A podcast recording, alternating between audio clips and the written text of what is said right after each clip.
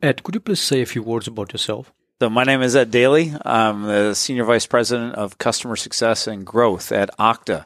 And we are the world's leading provider of identity access management solutions, all in the cloud. Prior to Okta, I spent 16 years at Cisco, had a variety of roles there in sales and services and professional services, renewals, uh, which all led up to me being one of the early, I'll say, initiators of the customer success function across Cisco. Could you please define customer success? Yeah, that's a great question because I think a lot of companies define it differently. So, at a macro level, I think a whole company needs to think about customer success and have all functions in the business be aligned to that. At a very specific functional level, though, I think customer success means to a lot of people, I'll say in the practice or in the trade, it's really about helping customers accelerate their time to value and ensuring that their relationship with the customer uh, and the vendor is, is long and growing and expanding over time. Customer success is not a glorified name for customer service, right? Yeah, I think that's a big mistake uh, I've seen a lot of companies make is they'll say, I need a customer success function. And so what they'll do is either rename reactive support or they'll take some reactive support people and say, now you're a customer success manager and the reporting is the same. The roles are the same. The people are the same. The metrics and the tools are the same. And what happens is you, all you have is a support function, but it's on the road as opposed to in a call center or somewhere remote. And then what you find is you don't get nearly the value that you intend out of that function. And nor, most importantly, though, is customers don't get the value that they should be getting from your software either, if that's the way you're going to treat customer success. When do you think startups should build customer success function? Yeah, I think it's got to be built into the initial fabric of the business. So I, I think you, when you start to build the business, you need to immediately start thinking about adding that, I'll say, role first. So, depending on the size of your company, if you're five people, uh, clearly you're not going to have two full time customer success managers. But what you need to do is make sure someone understands that their function and their role is to help the customer post sale be wildly successful with the software so that they end up buying more and eventually they become advocates for your software and, and therefore an extension of your sales force. So it has to be at the earliest stages of a company thinking about uh, adding that role. And as you get big enough and you can afford it and you have enough customers, then you can think about dedicating someone that to that specific title and role. What profile should that first dedicated customer success manager have? Yeah, that's a great question. I think part of it depends on the software, uh, not only how complex it is and the functional, uh, you know, what, what it does or the value it provides to an end customer, but also the, how the customer uses it and how it fits into the customer's business processes and technical processes. So with all those caveats said, I've found one, some of the best success managers that have worked for me tend to come from backgrounds that require more proactive customer engagement and some technical customer engagement as well. So like sales engineers tend to be, can be very good customer success managers. Former customers of that software or competitive software often can be great customer success managers as well too. So those functional areas tend to be good sources of talent. How would customer success functions in startups be different from more mature software companies? I think as, as customer success functions evolve over time, they go in multiple stages. You know, the earliest stages of customer success are really focused on ensuring is the customer using and adopting the software itself, right? Are we reacting to problems that the customer has? Are we helping them get value out of it and use it initially? I think as the customer success function evolves, then the success manager starts to look at the overall success of the customer throughout their whole life cycle. And then in, at later stages or more mature customer success functions, they'll really look after the overall relationship that a vendor or a supplier has or a SaaS vendor has with that end customer that may be inclusive of some financial elements as well too, whether it be renewals or whether it be upsells, etc. So the scope of the success manager keeps expanding as the maturity of the success function grows. As the company grows, it would require more customer success managers. How would you train those new hires? Yeah, it's an interesting role because it's a blend of technologists combined with some selling or persuasion and influence skills, designed with some strategic and executive presence skills as well too. So trying to train those into someone is not an easy thing to do. So that's why it's really important that I found is you need one, a clear training strategy and you need to put it in buckets or compartments to help train people based on where their specific background is, where their gaps may be, or the, where their developmental opportunities are. Who could be a perfect candidate for the job? Nick Mehta, the CEO of Gainsight. That's a good one. But what would you look for in resumes? Yeah, I'd look at someone who who has had customer facing roles, who has done some consulting in their past, who has worked for customers inside of a customer, who has been, I'll say, accountable for metrics and numbers, very important as well too.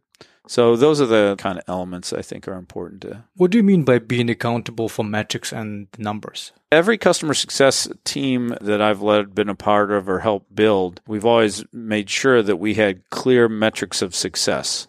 And that's not only metrics of success for our own organization and the success managers in that function, but also how we measured success for the customer themselves.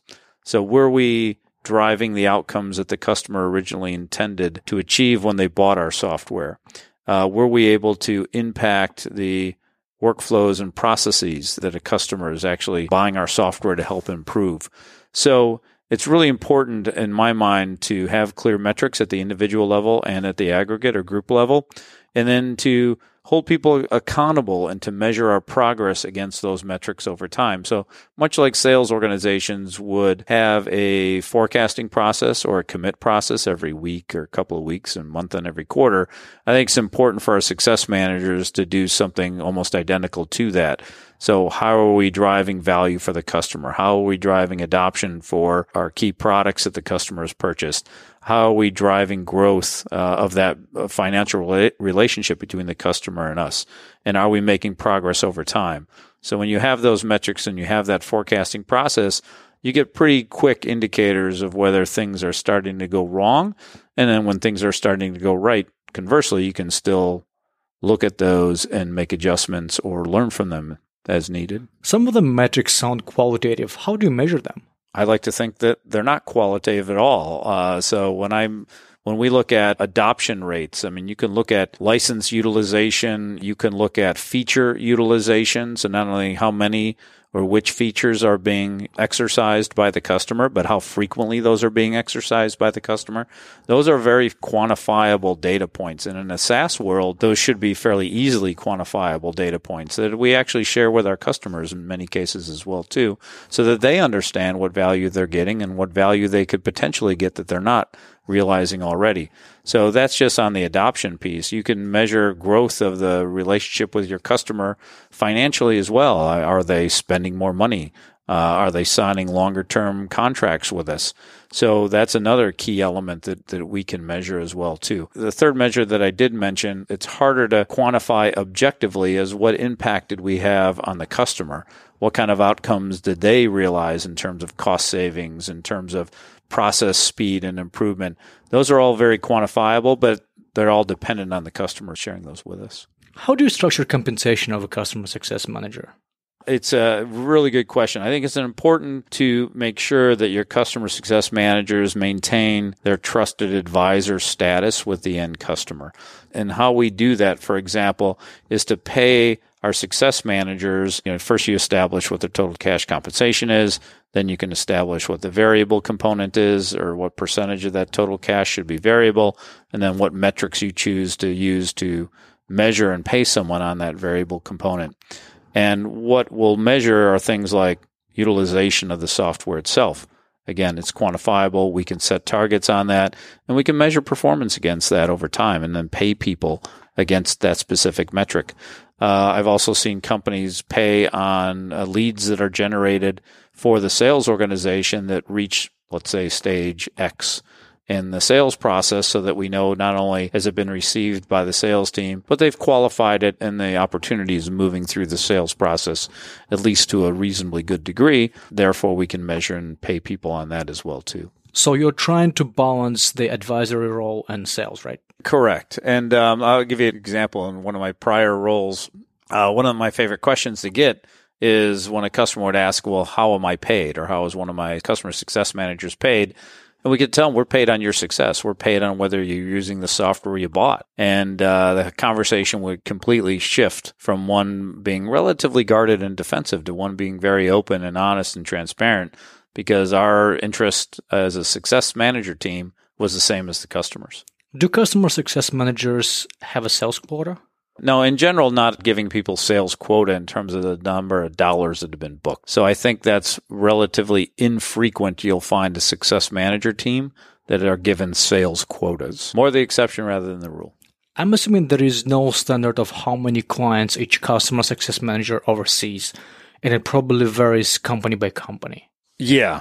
I mean, clearly, you imagine a company like Cisco, Hewlett Packard, Oracle, with a million plus customers around the world, that's a much different operating model at scale than if you're a small business with five employees and maybe 20 customers. What I found um, in the market is that most larger companies will segment the customer base and therefore apply different coverage models to different segments of their customers. So, for example, you might have a handful of customers who are Fortune 50 companies, and therefore one success manager may be assigned to one or two of those customers.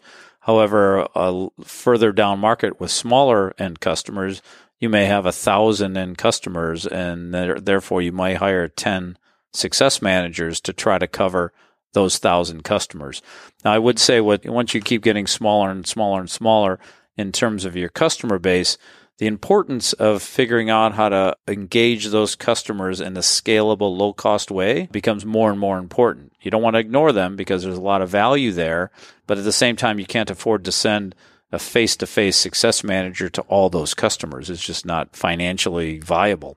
So building out a digital capability where you can engage customers in, in, a variety of digital, I'll say formats or vehicles and really give them the same experience, but digitally that a large customer is getting from a face to face person.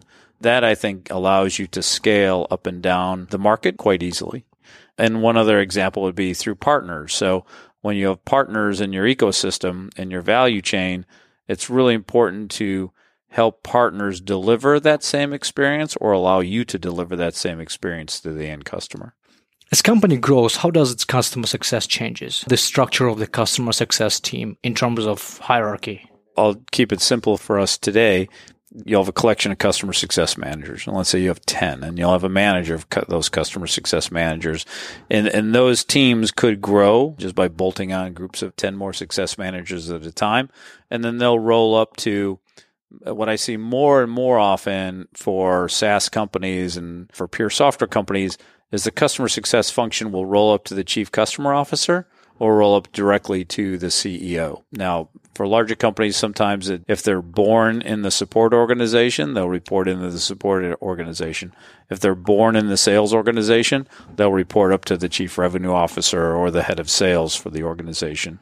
But more often than not, I'll find in the SaaS companies uh, or smaller companies, they'll roll right up to the chief customer officer or the CEO. Uh, what should the company look for when hiring chief customer officer? There's some really good chief customer officers out there. Okta has one of the best in the world, Krista Anderson Copperman. Uh, I think it's someone who is extremely focused on the customer, right? When you serve the customer and do what's in the customer's best interest, balanced with your own companies equally, I, I think that's a, a fantastic recipe for success and a chief customer officer who looks not only at the short term needs of both the customer and the company, uh, but also looks longer term as well too. Are we really thinking two, three years out? Are we looking at the lifetime value of the customer? Uh, are we looking at the long term revenue that the company would get from those customers? So. How does a person look on the paper? Well, I think a chief customer officer role, they're responsible or have oversight for the entire customer experience. And the broader experience chief customer officer brings to the table, the more effective they can be. And that could include things like sales experience, marketing experience, customer success experience, support experience, services or professional services experience. So there's a lot of elements that go into that role that are really important to have. Again, the broader experience you have, I think the more effective you'll be. How should the compensation be structured? Is it somewhat similar to customer success manager? I think it's broader. So the chief customer officer is, is looking across the entire business And those metrics need to be broader than what you might measure an individual contributor customer success manager on. Well, you might be looking at things like overall customer health scores, which may also find their way into a customer success manager's compensation. You may look at long term growth of the business uh, for a chief customer officer. Overall growth, it could be portfolio mix which is an important element for some businesses as well too. So I think your metrics mix are much more strategic than you might find for a customer success manager. How do customer success and sales team work together? It's very important for those two organizations to work tightly together. They need to be in sync from before the sale is made through the entire rest of the life cycle of that customer. So I found some of our best customers are those where we engage cross functionally during the sales process, meaning customer success managers are introduced to the customer to de risk in the customer's eyes what they're about to purchase.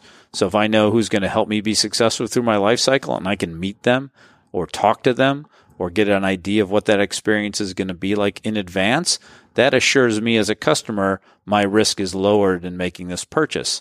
So they need to be engaged early in the whole life cycle of the customer pre-sale and then throughout the entire life cycle all the way through when upsell opportunities are identified and that handoff goes back to sales. So it's really an ongoing engagement with the sales team. It's very important that you have consistent and frequent communications and information sharing uh, back between sales and the customer success teams. What about customer success and product? Similarly, this is why it's hard to find great customer success managers, but this is why a well run and well structured customer success team can really help drive value for the business itself. Meaning, the customer success folks are seeing how customers get ready in terms of a design, how they deploy the product, how they use the product initially, how they use the product over time, under what scenarios, within what kind of use cases.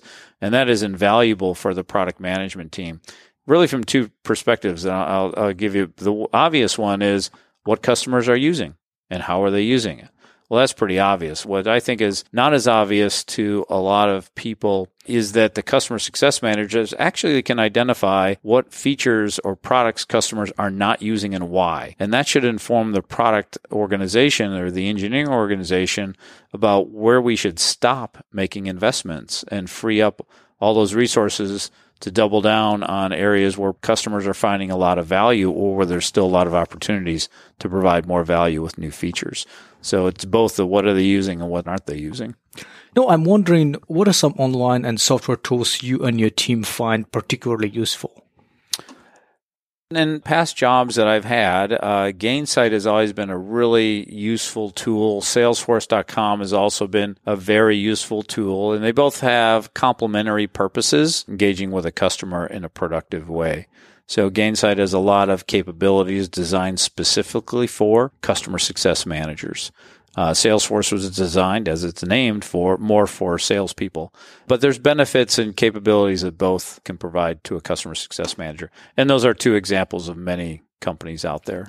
Ed, are there companies within the industry that are well known for their customer success and are worth emulating? Uh, software companies define customer success differently. Depends on where it was born. Was it born out of a service need? Was it born out of a sales growth need? Uh, was it thought of when the company was initially formed. Like Okta knew how important customer success was from day one of the business being built.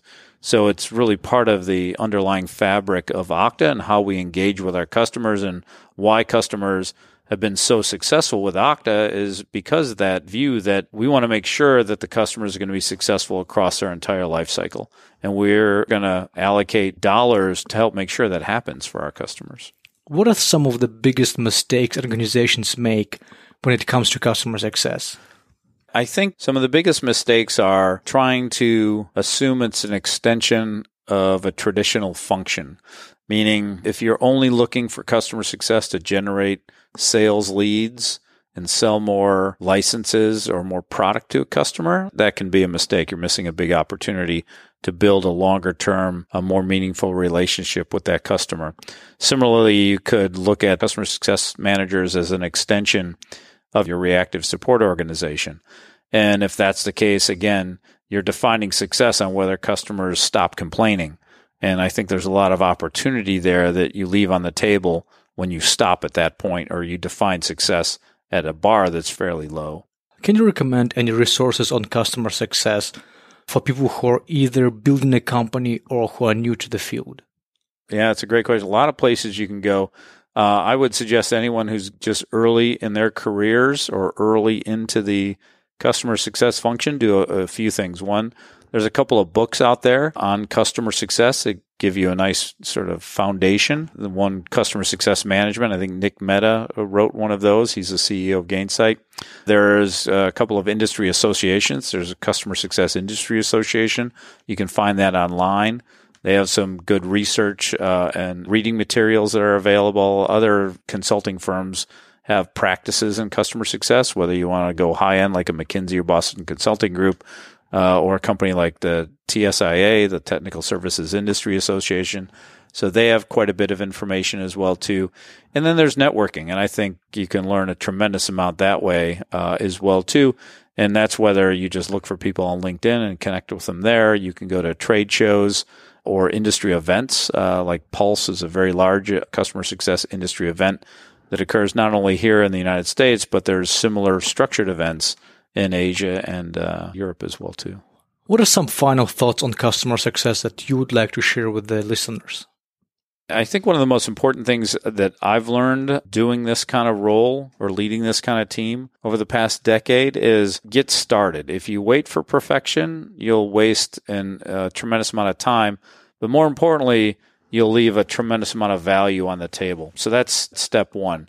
Uh, no one's got it perfect. This, there's not one formula or algorithm that you can follow to build a customer success organization or customer success team. You're going to have to tailor it and do some customization for your specific business, your specific customer base, and your specific industry.